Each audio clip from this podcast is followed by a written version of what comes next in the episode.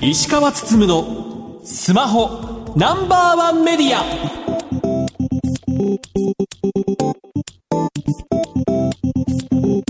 皆さんこんばんは。石川つつむのスマホナンバーワンメディア。パーソナリティスマホ携帯ジャーナリストの石川つつむです。アシスタントの松代ゆうきです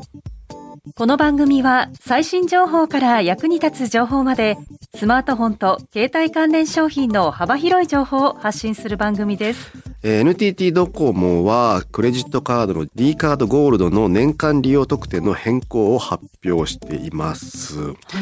これ今まで D カードってね、あの年間100万円以上使うと1万1000円のクーポンがもらえて、はいさらに年間200万円以上使うと2万2000円のクーポンがもらえるというような特典がありました。これが今後は1万1000円のクーポンが1万円になってしまう。100万円以上使っても1万円になってしまうと。なので1000円分減額されてしまうというのもありますし、あと200万円以上使うと2万2000円のクーポンといったものが廃止になるということで、はい。なので、まあ一部では解約だ、みたいなことが言われております。各社今経済圏の拡大競争でいろいろと経済圏を拡大する中でまあねクレジットカードでポイントいっぱい付与してとかってある中で、まあ、若干ねそこからすると逆行する話なのかなというところでもしますけど一方で NTT ドコモの調査データっていうのが発表されていてこれまああの研究所みたいなところが発表してるんですけど、そこによればゴールドカードの保有者の63%が年収400万未満というような調査結果を発表していてこれ200万も年間使えない人ばっかりだからなくすかみたいな風に捉えられてしまうのが、はいちょっとこれ発表のタイミング ずらした方がよかったんじゃない？みたいな感じは正直するかなというところです。ただこれいっぱい使う人向けのサービスは来年の秋ぐらいにまた発表しますというふうに言っているのでなんかあるんだろうなというようなねあのネットでは推測されている。一方で商標登録のサイトといいますかね商標登録されたらそこはツイッターでつぶやくっていうような仕組みがあるんですけど、そこについこの間 D カードプラチナっていう商標が登録されたぞっていうのが公開になってるんですよ。なのでドコモとしてはおそらく D カードゴールドをいっぱい使う人はプラチナカード入ってねっていうのを来年言うんじゃないのかなというふうに見られていると。いうところなので、まあ、200万円使ってクーポンもらってた人はおそらくプラチナに乗り換えてねみたいなのを来年言われる感じになりますかねってとこですし、まあだから商標登録するとそういうね企業の戦略も見えてくるというか結構ね商標を結構チェックしておくといろいろとね見えてくるものがあるというところはね注目しておいていいのかなというふうに思いました。さて石川さん今週の特集ですが NTT の人工知能サービスつづみについて特集していきます。それでは今週も30分間お付き合いください。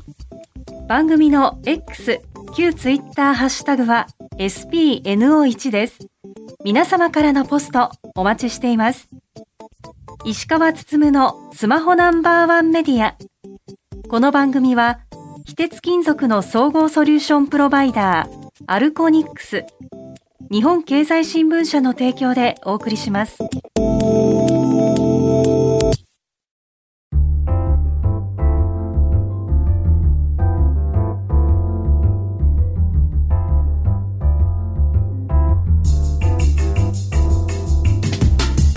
聞きの番組はラジオ日経石川つつむのスマホナンバーワンメディア。それでは今週の特集です。NTT の大規模言語モデルつづみとは今チャット GPT をはじめとする大規模言語モデル LLM に注目が集まっています。LLM はこれまでの AI では難しいとされていた人間の言語能力を学習しより自然な対話が可能となるモデルの一つとなります。本日は NTT 人間情報研究所上席特別研究員の西田恭介さん。NTT 研究開発マーケティング本部マーケティング部門の渋谷直之さん。そして NTT コミュニケーションズジェネレーティブ AI タスクフォースの荒川博樹さんに NTT が開発する LLM 鼓みについてお伺いしていきたいと思います。皆さんよろしくお願いいたします。よろしくお願いします。よろしくお願いしますまた聞き慣れない言葉がたくさん出てきていますけども今回できるだけ分かりやすく伝えていければなとかなりチャレンジングなコーナーになっておりますが最近非常にまあチャット GPT といろいろと言葉が出てきてニュース等々盛り上がっていますけどもチャット GPT 自体もこの大規模言語モデル LLM の中の一つのモデルという形になりますのでこの辺まあ実際どんなものなのか NTT の鼓はどういったものなのかということをいろいろと聞いていきたいと思います。まずなんですけども大規模言語モデル LLM とは何なのか教えてください。LLM がラージランゲッジモデルの略になるんですけれども、はい、まあ、大きい言語モデルですね。で言語モデルというのが言葉の自然さをモデルにしたもの、はい、ちょっと難しいんですけれども例えばこうラジオ日経、はい、ラジオの次に日経が来るっていうのは自然、日経ラジオというものは存在しない。そこにその差を与えるような、そういうところが LLM が言葉の並びを学んでいく、そうしたモデルになっています。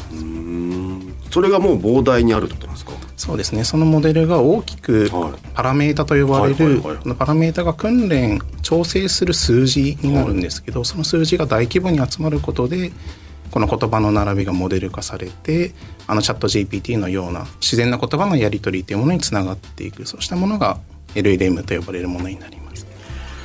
あのチャット GPT とかって本当もうこの1年で急激にまあ盛り上がってるというか注目を浴び一気に広がってる感じがするんですけど、うん、なんでこの1年急激に盛り上がってるんですかね？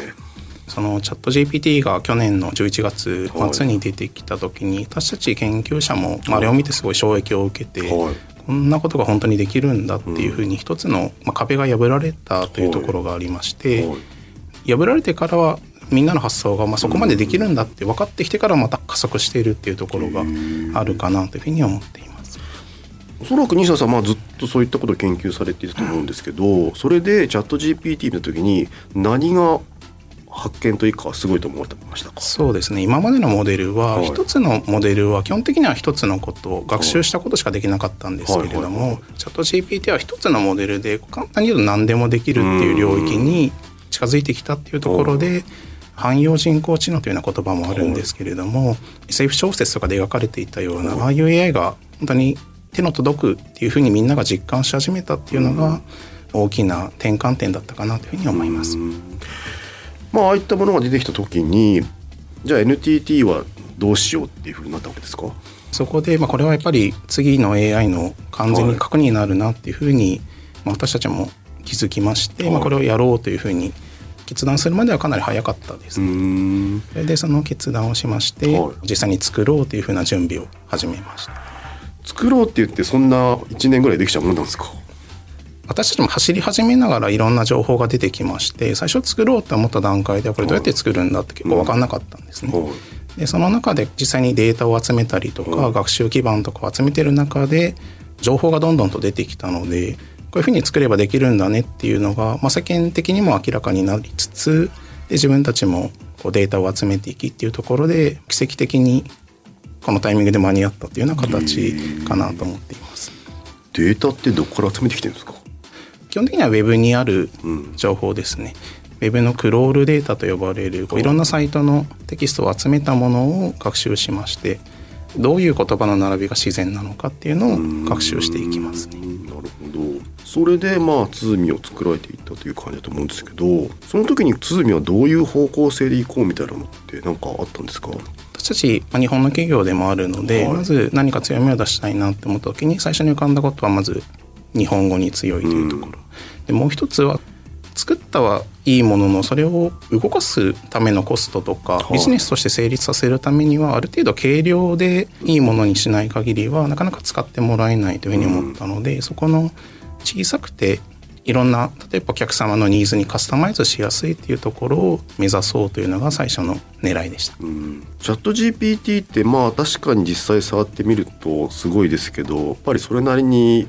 いろんなものが大きいんですよね。そうですね。チャット GPT はどれぐらいのサイズなのかっていうのは公表されていないので、はい、私たちも我々のモデルの何倍ぐらいなのかっていうのはわからないんですけれども、うん、まあ少なくとも私たちよりは大きいモデルを作っていそうで、そこを動かすには大きなコストがかかっていそうだなというふうには感じています。パラメーター的には3.5とかで3500億とかっていうふうに言われているんでしたっけ？そうですね。3500億と呼ばれることもあれば最近の情報だと200億なんじゃないかとか、い、ろいろとこう情報が錯綜しているところですね。いうのまあそこの具体的なところは謎だけどもとにかく大規模で大きいってことは間違いなさそうだなと思いますもんね。はい、ですもんね。実際まあだってチャット GPT ね日本語も結構スラスラとやっちゃいますもんね。うん、っていう中でまあその鼓なんですけども実際まあかなり軽量っていうのはどれぐらい軽量なものなんですか？そうですね。先ほどのパラメータ数が私たちのものは70億のパラメータ数を持っておりましてそちらで、えーとまあ、日本語を中心に英語などでも動かすような学習っていうのを施しています。うん。70億っていう数字はどう評価すればいい数字なんですかね？最近の一般的な LLM として公開されるものの中では大体一番小さいランクのものが70億7ビリオンとか呼ばれたりもしますけれども、それぐらいのサイズが多いですね。うん。じゃあ結構競合ともほぼ同じぐらいみたいな感じなんですかね。そうですね。性能としてはどういう評価なんですか？そうですね。私たちあのラクダと呼ばれるベンチマーク、日本語の LLM を評価するために日本の地理ですとか政治ですとかそういったものをこう40問集めたデータセットがあるんですけれどもそちらであの評価してみましたところあの GPT3.5 ターボのモデルと私たちのモデルが大体同じぐらいの性能という評価が出ましてこちら GPT-4 という今一番強いモデルが評価するという人間で評価するよりもこう LLM が評価するような時代になってきてはいるんですけれどもそのモデルで日本語においては少しずつ追いついてきているというような状況です。実際やっぱり日本語でこういうの作るのって難しいんですか？私たちがちょうど始めた段階ではそうした公開のモデルも一つもなかったのでどういうふうにすれば日本語に強いものを作れるかっていうのはあのやりながらこういうのがいいのかなっていうのをこう仮説検証しながら進める感じでした。で通みがある程度感染近づく中でじゃあこれどう活用しようっていうところにやっぱり行き着いたんですか、うん、その NTT グループの中でもい。ろんなビジネスに使っていけないかっていうところで議論が進んでいます。うんうん、で実際どういうことをしようとしてるんですかね？この鼓のビジネス活用としては、まあ、大きく2つの展開があるかなと思ってまして、はい、1つは先ほどのようにカスタマイズがしやすいという特性を生かして、うんはい、まあ、その個社だったりあるいは業界に特化したようなモデルを作っていくことによって、はい、まあ、よりその業界業務に適した生成 AI を提供していくというようなやり方が一つ。でもう一つは、まあ、生成 AI 自体が非常にコミュニケーションを得意としておりますので、まあ、いろいろなお客様の接点、まあ、例えばチャットボットであったりあるいはコールセンターの応答支援こういった領域にこの生成 AI を活用していけるんではないかというふうに今鼓を展開しようと考えております。今までもまあチャットボットでまあカスタマーセンターを提供してるところもあったりしますけどそれとは全然比べ物にならないぐらいすごくなるんですか？そうですね。あの皆さんもチャットボットって使われたことあるかもしれないんですが、はい、まあ、なかなか自分の思ったような回答が得られず、うん、まあ、自分が聞いたことに対してあなたの聞いてることってこれですかと、うん、事前にセットされた Q&A から近しいものを出してそれを選びながら、まあ、ようやく答えにたどり着くというやり方でしたが、うん、まあ、生成 AI の場合は聞いたことに対してその場でそれに最適な回答ってものを作ることができますので非常に短い時間でお客様の課題を解決できる。こういうポテンシャルがあると考えていますそれによってユーザーが知りたいことすぐに答えてくれるって感じになりそうですかね。そうですね。まだあのここは今この鼓を使って実際にテストをしている段階なので、はい、まだこれぐらいに実際になるというところはないんですが、うん、一つの例として、まあ、NTT ドコモが提供しているチャットボットについては、はいまあ、今まで複雑な料金の相談とかをしようとすると全部応答を繰り返していくとですね大体こう15分とかそれぐらいこうかかってしまうこともあったと、まあ、ここを1分以内で解決するようなものを今目指して取り組んでおります。鼓をベースに例えばその NTT ドコモ仕様とか別の会社仕様みたいなものの、うんはい、そういった AI をどんどん作るのが NTT としては仕事になっていくっていう感じなんですよね。おっしゃる通りですね。あの、もちろん NTT グループ内でも活用をどんどん進めてまいりますし、はい、法人のお客様にも今非常にたくさんのお問い合わせをいただいておりまして、まあ、そういったお客様のニーズ、あるいは現場の業務だったり、こういうものに適した形で、この生成 AI をチューニングしていきたいというふうに考えています。それってなんか企業のウェブサイトを全部覚えさせるみたいな、そんなことをやっていくって感じなんですか？企企業のウェブサイトを覚えさせて回答するっていうケースもあると思うんですけど、はい、結構人と人との会話っていうと、はい、ぼんやりとした質問から始まったりとかするので、うんはい、そこを私双方向コミュニケーションとか呼んでるんですけど、い。ろいろこう会話をキャッチボールしながら深掘りして何が聞きたいのかでそれに最適なものを企業のウェブサイトだったり企業で持っているまだ使えてない情報だったりっていうのを全部読み込ませてそれに対する回答を行うっていったところになるかなと。結構世界観として注目してるのは今までってこうシナリオで一問一答といいますか、はいはい、何を聞いたら何を返すとか、はい、A 聞いたら B 返す、うん、B 聞いたら C 返すみたいなのが結構一般的だと思うんですけど、はい、そういうのではなくて相談みたいなことも少し実現できる世界が来るんじゃないかなと思っていて。こんなことをやりたいんだけどちょっと分かんなくてって聞いた時にちょっとずつ会話から情報を引き出してお客さんユーザーの知りたいことを回答するみたいなそんな世界も各業界で作れるんじゃないかな。と思います結構だから、まあ、チャット GPT しかりなんかそもそも質問が難しかったりし何を聞いていいのか分かんないっていうのがありますけどその辺解決できそうですかね。何を聞いていいか分からない人に対して、はいまあ、何でも来てくださいとで、うん、何か言ってくれればそれをさらに深掘っていきますよっていうようなそういうようなところも人がこうコミュニケーションするような形で、うん、あのやり取りすることもできるかなと思いますのでまさにそういったところを逆に言うと我々の強みにしていきたいというところもあります、ね、この日本語ならではの何かこう行間を読み取るようなところみたいなところも、はいこれから LLM をこう使っていく中で学習をこう育てていければ可能になっていくんじゃないかなと思っています。今回その鼓発表して反響ってどうでしたか？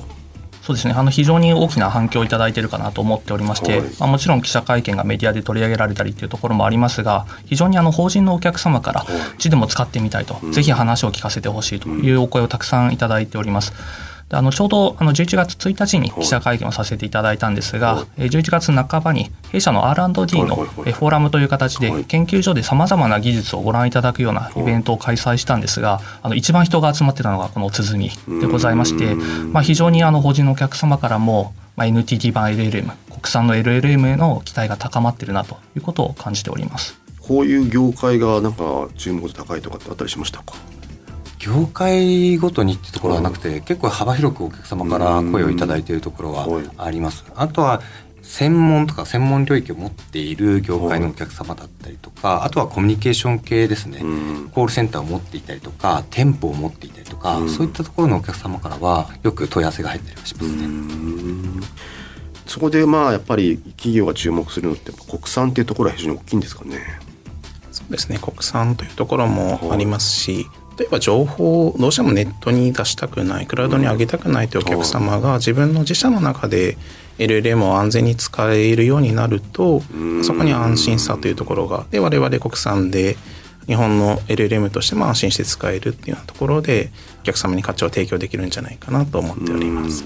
企業のサーバーで動かせるっていう感じなんですよね。そうですね。モデルが大きすぎますと性能が良くても自社の中で動かせるのは現実的でなくなってしまうので、そこに耐えうるサイズ感っていうところが私たちの70億パラメーター程度のところが一番ヒットするんじゃないかなというふうに考えているところです。なので、まあ、設備もそんなに必要でもないし動かす上でもコスト面でもまあ優しいっていう感じそうですね。ねはいちょっと極端な例ですけれども、はい、今年のアラダディフォーラムではゲーミング PC で私たちのモデルを動かすっていうところをやりまして、はい、そういった PC ですと本当に10万円から20万円程度で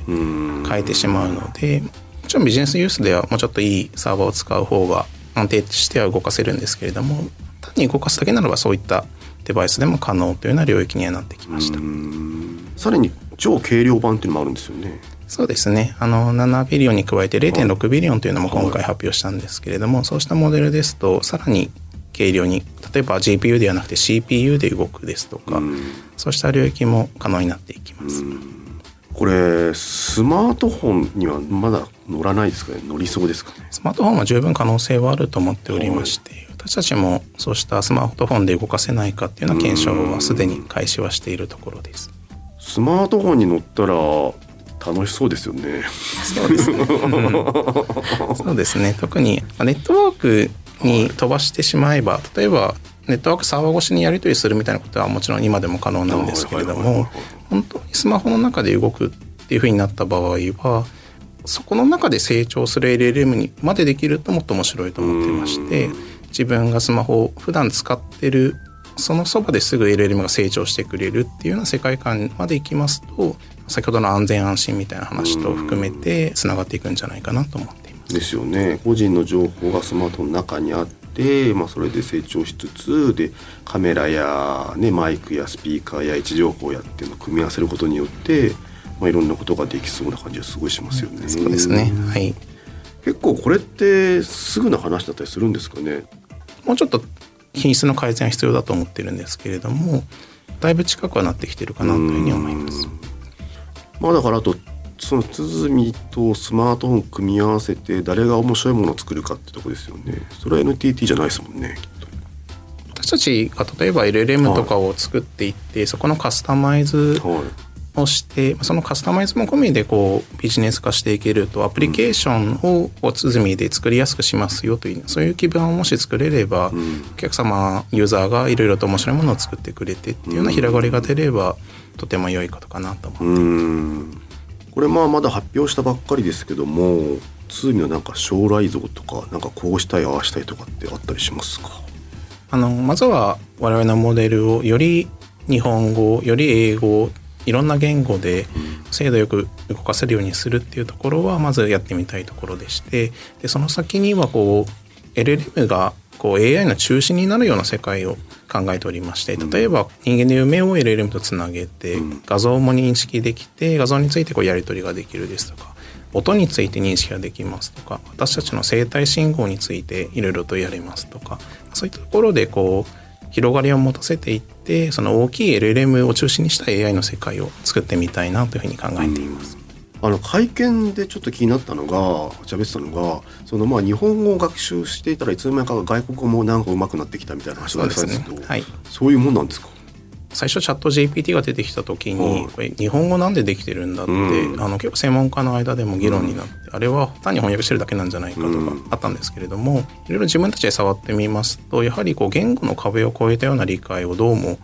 LLM はするんだなというのが分かってきまして、はい、例えば日本語を多く学習してるんですけれどもその中で英語とかとのつながりっていうものが LLM の中でこうユニバーサルな統一的な言語としてなぜか獲得されていき、まあ、その言語間のこう知識の転移みたいなものが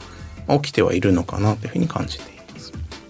結構そこって推測なんですか 分かってないんですか？研究者でもまだまだ全然分かっていないという状況です。NTT 的にその鼓今後ビジネス的にはなんかこんな可能性があるとかってありますか？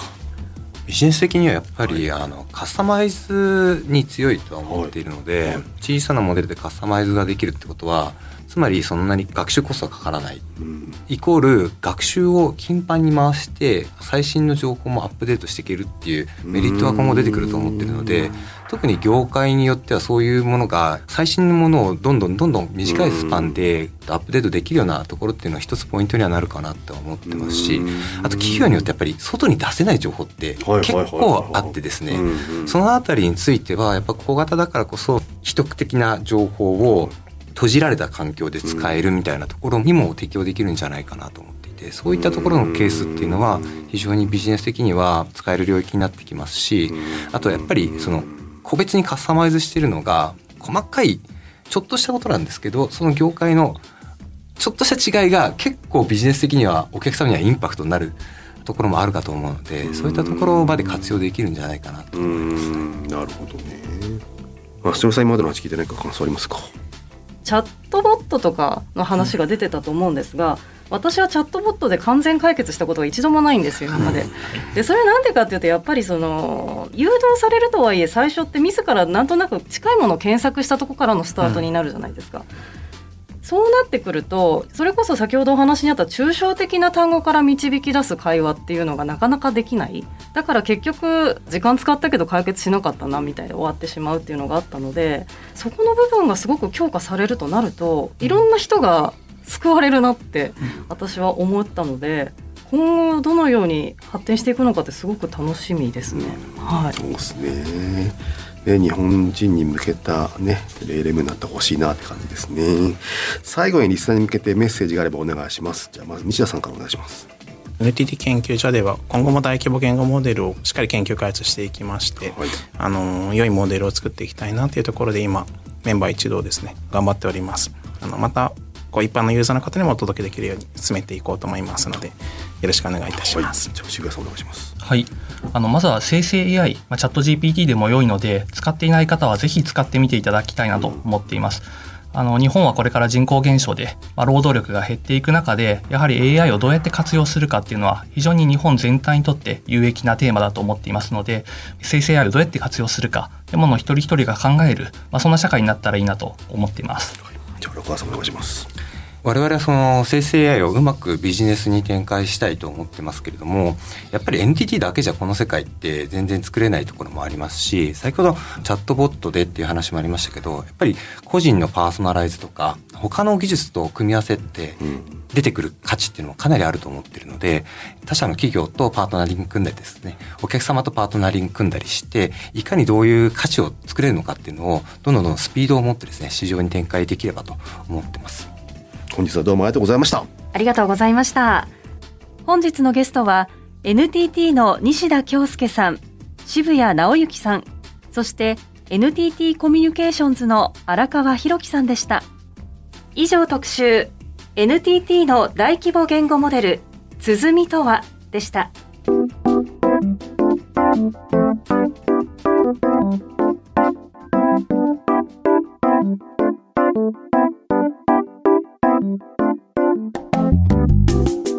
石川包のスマホナンバーワンメディアエンディングです。番組では皆さんからのご質問情報などをお待ちしています。番組サイトは検索エンジンでスマホナンバーワンメディアとカタカナで検索してください。ラジコではタイムフリーで放送から1週間いつでも無料でお聞きいただけます。さらに音楽ストリーミングサービス Spotify でもこの番組をお楽しみいただけますまた X 旧 Twitter のアカウントは spno1media spno1 メディアです。ぜひフォローしてください。石川つつむのスマホナンバーワンメディア。この番組は、非鉄金属の総合ソリューションプロバイダー、アルコニックス、